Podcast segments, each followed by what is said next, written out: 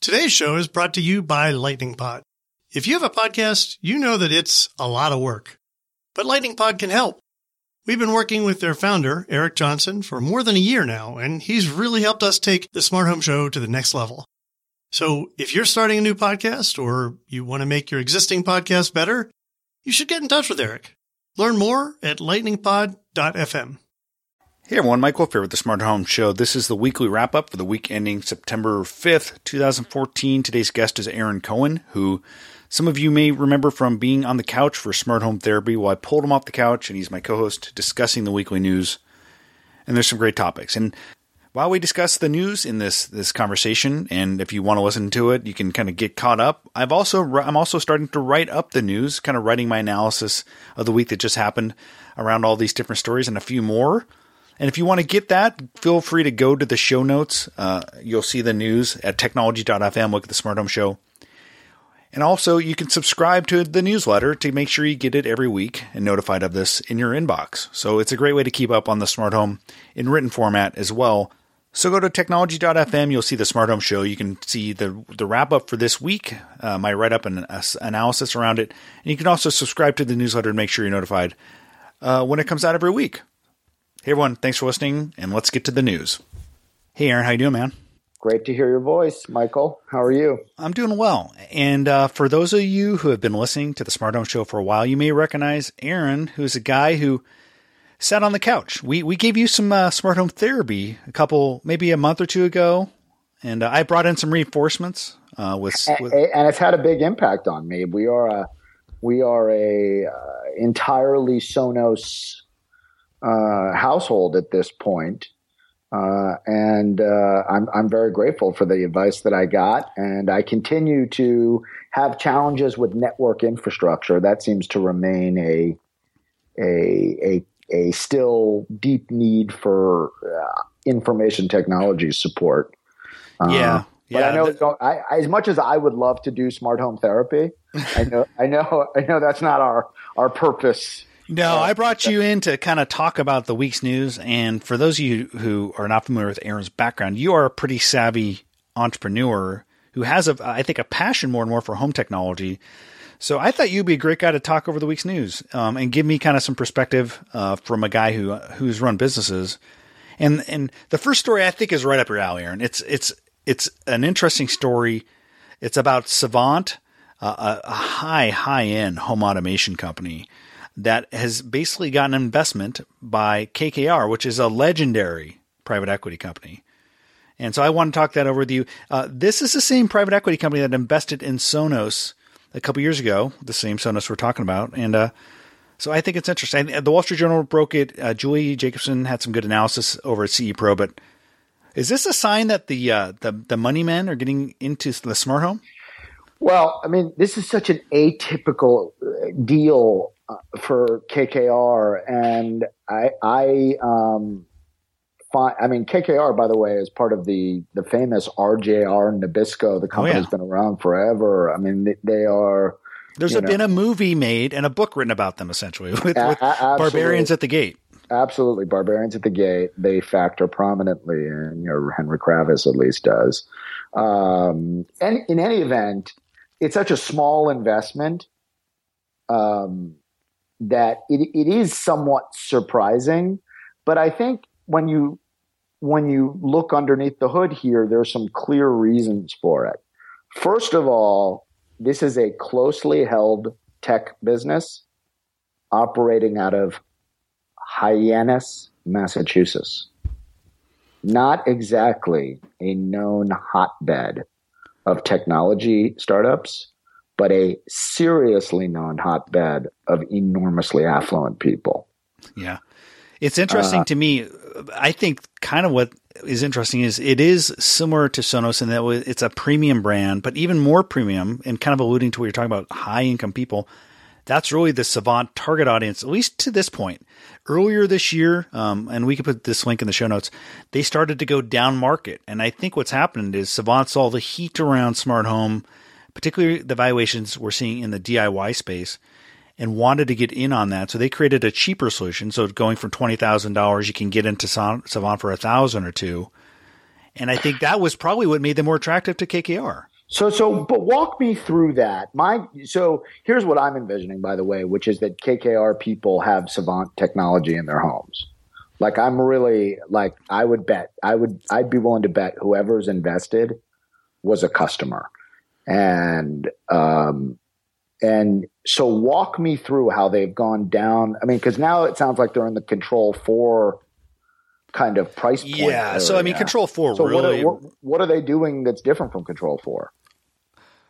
Well, I think basically what they've done is created a product that allows them to sell into an entry level, kind of an entry level type of audience, and not into the uber rich like the Hyannis Hyannisberg uh, type of uh, rich. And I don't know if KKR, like I bet someone at KKR probably uh, uses it, but I think there has to be the the, the economic fundamental, fundamentals. And I think Sure. you know Oh, someone no was, someone was speculating that they did probably 80 million in revenue last year. Um, I think the valuation's at 215 million, so it probably puts it at like if if those numbers are even in the ballpark, two to three x. But if if you look at Sonos is like a template, if they if they kind of look at the Sonos investment, Sonos doubled revenue basically last year. They, I think they got to 535 million, huge investment. And so if you look at the, what the Sonos would IPO at, it, it'd probably be like at least like two to three billion, I would think. Um, and so I just think that they're seeing like huge valuations for connected home uh, companies, and this is like an early one.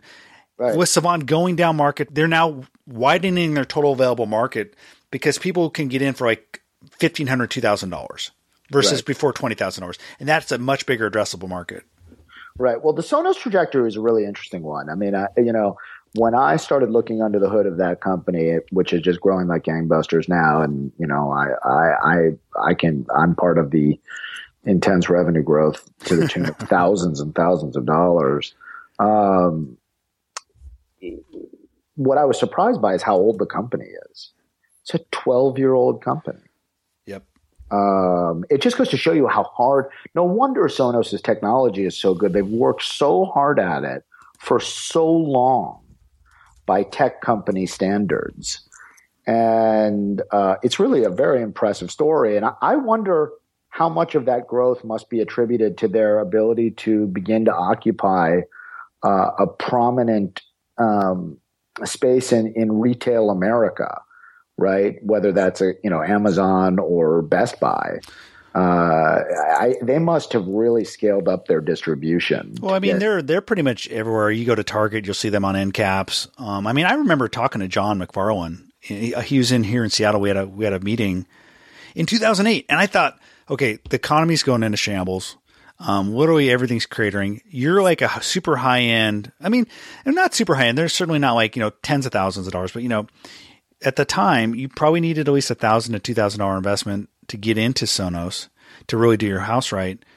And I thought, okay, what are you going to do? And he wasn't worried in the least. And I thought, okay, either he has a lot of money uh, to back this, and I think he, he has a lot of money, and that's part of the, the success of, of Sonos is they never really kind of had to go and get bought out. You know, they they took the money from KKR, but they were never in, in financial straits, and they sold through. They they've been savvy enough to sell through economic downturns. You saw, you know, I, I've I've written about this before, but they they saw the writing on the wall with their. They had like a a handheld controller.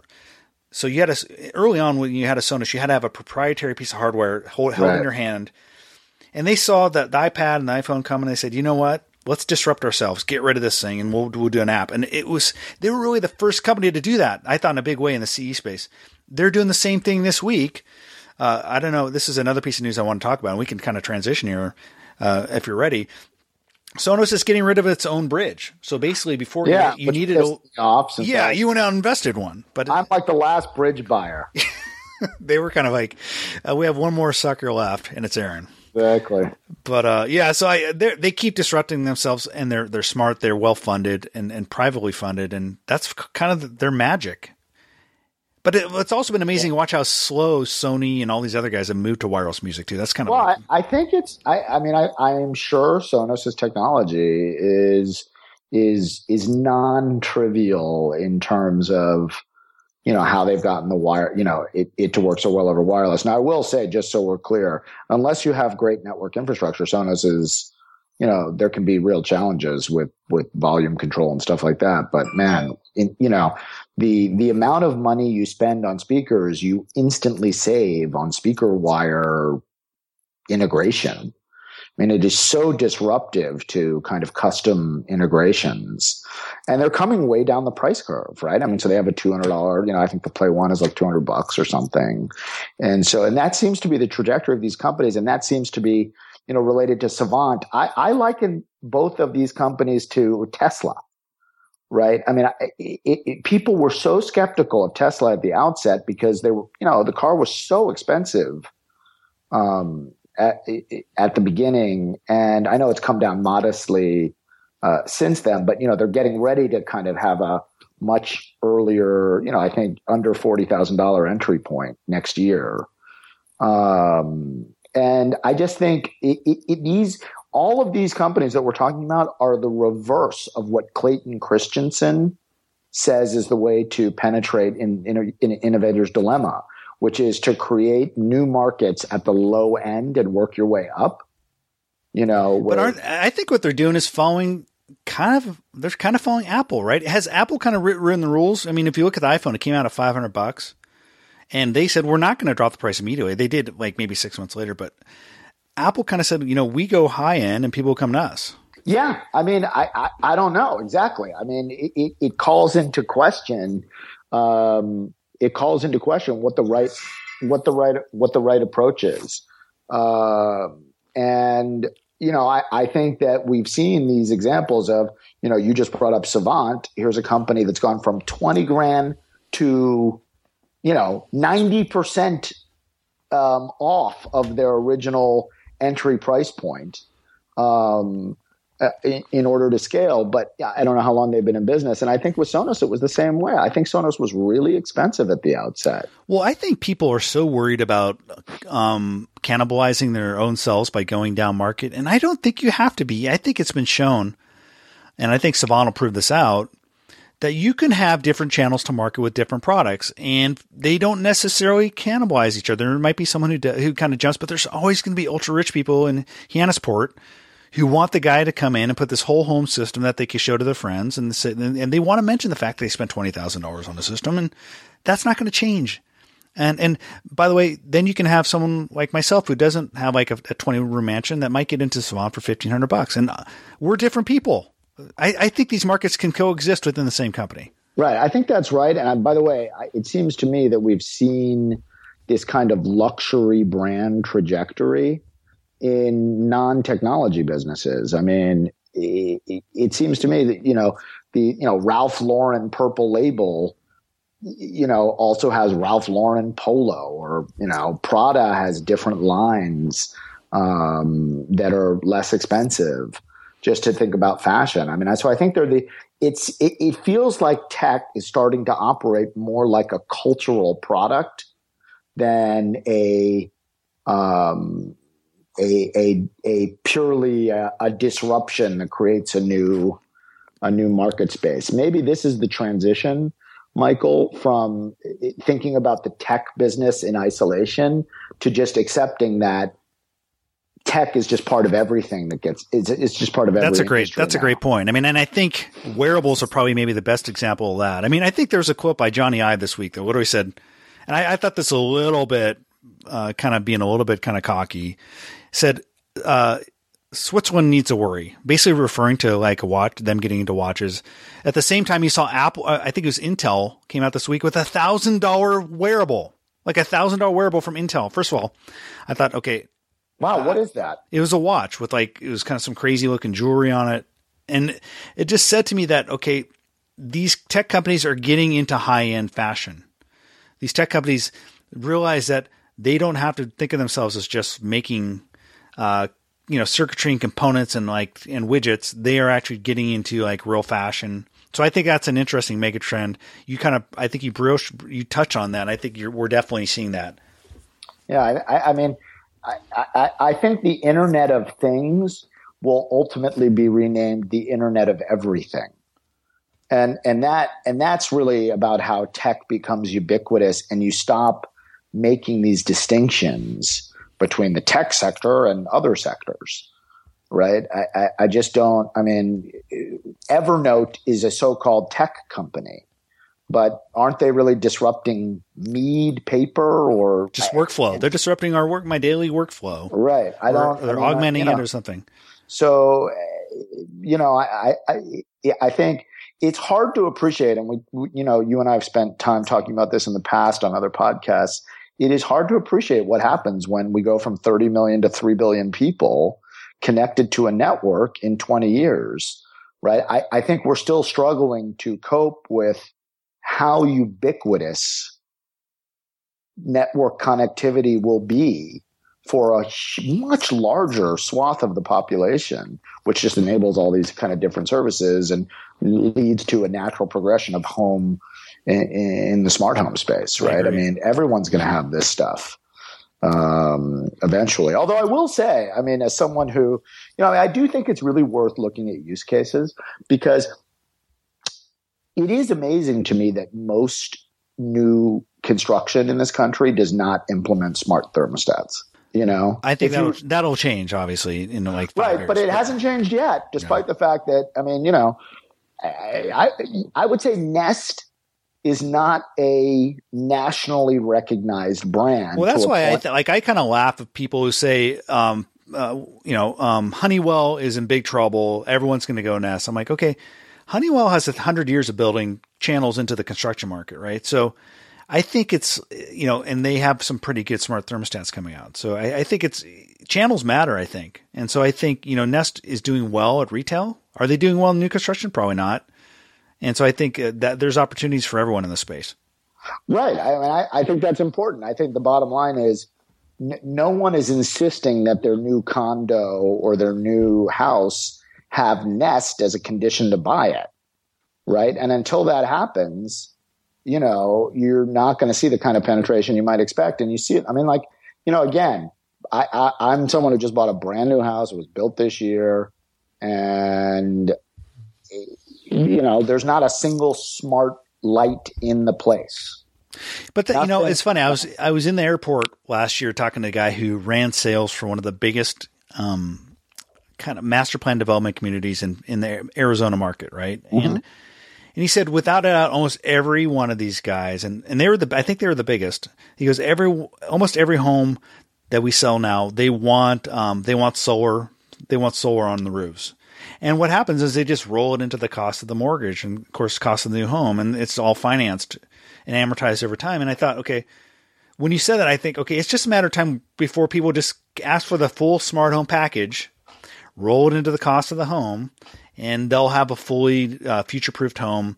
They'll have solar on top. They'll have Nest thermostats, and, and their car doors will know when they're they're leaving and coming and going. And I, I just think, but we're not there with smart home. It's probably five years.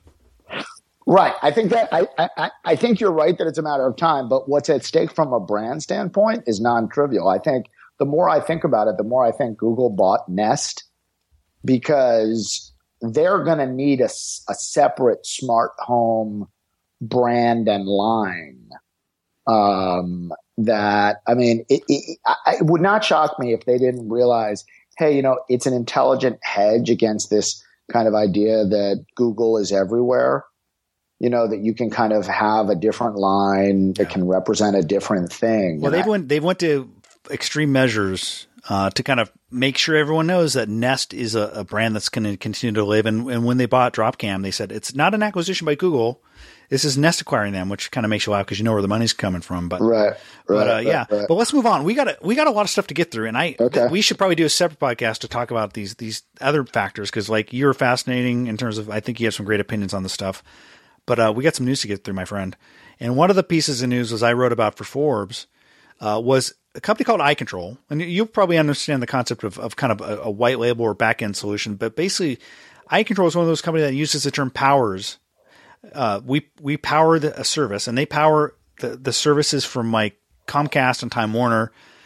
So when you buy a smart home service, and we probably talked a little bit about this in your therapy, smart home therapy, you could get a smart home service from from Time Warner uh, Cable, from Comcast, from you know Bell Alliant, from ADT, and they're the company behind them. iControl has the platform that people are building on top of, and What's interesting is iControl has got a pretty good business here, right? They're, growing. They have like 22 million or so nodes out there across a couple million homes managed by service providers. Uh, but they realize that a lot of the innovation in the smart home space is coming from startups, and so they they launched a program this week called Open Home Labs, and basically this is a program where they're going to help startups get into uh, who are in the smart home space kind of come into their program and be have access to their channels to market, like this the, the cable guys. And then they had a separate announcement where they're partnering with Indiegogo, uh, a, a well-known crowdfunding platform, and and anyone and this is a partnership with Indiegogo. It's like two companies issued a press release, and so any crowd any startup company coming through Indiegogo in the smart, smart home space can apply for, and if they get accepted, they'll they'll have access to the Open Home Labs partnership or program from iControl. So basically, what they're trying to do, I think, is create a startup ecosystem around their smart home platform because they see what's happening with Apple and HomeKit. They see what's happening with Google and Nest. They want to be relevant with new startups or creating startup uh, smart home products. So, so, so, walk me through that. My, uh, you know, obviously within reason. Um, it sounds like you admire this move and you think there's opportunity there. Would you be a shareholder of iControl given this development? I mean, would you want to? Do you think they can navigate the kind of giants that they're uh, playing against? Well, I think that they're in a good place in that they already are partners with some of the biggest service providers in North America, right? I mean, Comcast is a pretty good right. partner. Um, I think that you're seeing a, a, a, battle joined between the managed service providers, or the managed smart home, and the DIY smart home. And they're not mutually exclusive. If you're someone who makes a smart lock, why wouldn't you sell into both those markets? But if you're someone um, who, you know, if you're someone who is like you and wants to get into the smart home, you're making a choice. Should I pay Comcast to come and install a smart home service for me and manage it and have some tech support and have maybe a call center for my security? Or should I go the route of going down to Lowe's, uh, get their Iris solution, and and making sure, knowing that it probably inter all, all interoperates, but I don't necessarily have a service provider on call to come out and do a truck roll. So it's those two worlds that are battling. And I think what what you're seeing is iControl realizes that there's a lot of momentum in this DIY space. And as a side note, they bought a company called Piper, uh, that makes a, right. a, DIY smart home appliance. So basically, they're getting into the DIY space. They're they're working with DIY startups, and I think it's kind of a, a, a, it's a hedge, right? So they want their platform to be behind both of these markets, not only the managed side but behind the DIY side. Right, and so I mean, it's an exciting moment for iControl, right? Because they because we know that these platform when you can kind of um, uh, spread like the Borg through a given um, technology um, vertical, like uh, smart home, uh, then you know you're if you're if you're if you're the center of that ecosystem, then there's money to be made all kinds of different ways, uh, not in a dissimilar way from the way Twitter makes money by being at the center of an ecosystem of of of lots of services. Um, in a way, I think um, there's a bit of a battle for the smart home cloud, right? I mean, I so I think like you know what they provide is a cloud-based backend in addition to some on-premise on-premise software and kind of connectivity. You know, they have the systems there and a hub, etc. But you know, they actually you know have this kind of backend platform that is underlying the Comcast uh, service. It'll be underlying the, some of the DIY stuff. So I think that's an interesting battle. Right. Right. I mean, I think it, it is a courageous and impressive move by iControl. Um, good luck to them. Good luck to them. I don't own any stock in them, by the way, and I can't because they're private. So I just thought I mentioned that. But well, who knows? As you know, Michael, that no longer means you can't own stock. That's it's just true. you got to know the right people. I'm not a sophisticated finance guy like you are. So yeah, yeah. sure. I'm just flying by the seat of my pants. Let's move on to the next story. Uh, Amazon uh, this is actually a story by Julie Jacobson, uh, uh who's been a guest on the show. She wrote about Amazon's one year anniversary of their launch of their home automation store and and how their top five includes companies that aren't really what she would consider home automation. Now, I think uh, Amazon uses the term home automation liberally. I think they should probably expand it to something like connected home because she makes a good point in that there are Sonos and Dropcams on their top five, and you know technically those aren't automation, but they are part, I think, of the broader connected home universe. Certainly, I think uh, one of the most popular connections or nodes in smart homes today, Aaron. You may you may this would probably seem intuitive to you. Our our our network cameras. So Dropcams are really popular because people like to see what's going on in the house when they're away. It makes sense. I mean, when you look at all these smart home guys like Lowe's who are creating platforms, everyone I talk to, they say that network cameras are really popular. Do you have one, by the way? You know, we I, I don't have one, but I also don't. You know, my kids are in school, and my I think the use case here is animal. I mean, it's often animals or kid, you know, young kids, right? I mean, I think it's not just uh, you don't want to look at your empty living room unless you have security concerns. Um, so I think I'm I'm not sure I'm the the right market. I think your point about smart home being, I really think what you mean is that smart home is a subset of connected home. And I absolutely agree that connected home is the bigger category. That's the so-called Internet of Things category, right? There's a difference between um, smart, which appears to mean uh, learning from behaviors, uh, optimizing uh, certain parts of your uh, you know home environment, whether that's security or energy or those kinds of things, and connected, which means you know your TV, uh, you know, can is an internet connected device that can do all these things from you know playing YouTube to playing games to doing all these other kinds of things. I actually think the connected home includes products like Xbox, right, and televisions.